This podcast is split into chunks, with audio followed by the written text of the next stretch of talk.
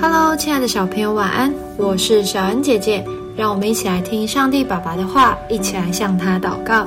铁萨罗尼迦前书五章十二到十三节，弟兄们，我们劝你们敬重那在你们中间劳苦的人，就是在主里面治理你们、劝诫你们的，又因他们所做的工，用爱心格外尊重他们。你们也要彼此和睦。当主日学老师讲圣经故事、教导真理时，你会发自内心的感谢他们，还是觉得这又没什么？这些故事我也会讲。今天的经文提醒我们要敬重这些劳苦的人，并用爱心尊重他们，因为不管是教会的牧者、主日学的老师，或是我们的父母，都是劳心又劳力的教导我们。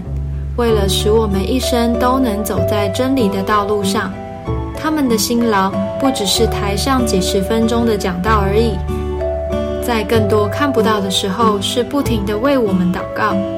这样的付出必定是出于爱，因此我们也要用爱来回应他们，尊重他们，时常用谢谢表达感谢，而写张小卡片也会令人觉得很窝心哦。